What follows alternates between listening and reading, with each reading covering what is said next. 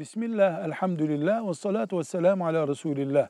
Anadolu'nun bazı bölgelerinde kadınlar yabancı erkeklerle konuşurken ellerini ağzına götürüyorlar. Bu dini bir kaynaktan mı geliyor diye merak etmiş kardeşlerimiz. Hayır.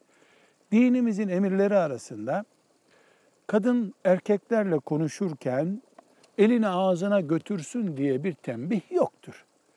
Kadın zaten tesettürüyle yabancı erkekle konuşacak ve kadın hiçbir şekilde sesini erkeğin dikkatini çekecek hale getirmeyecek.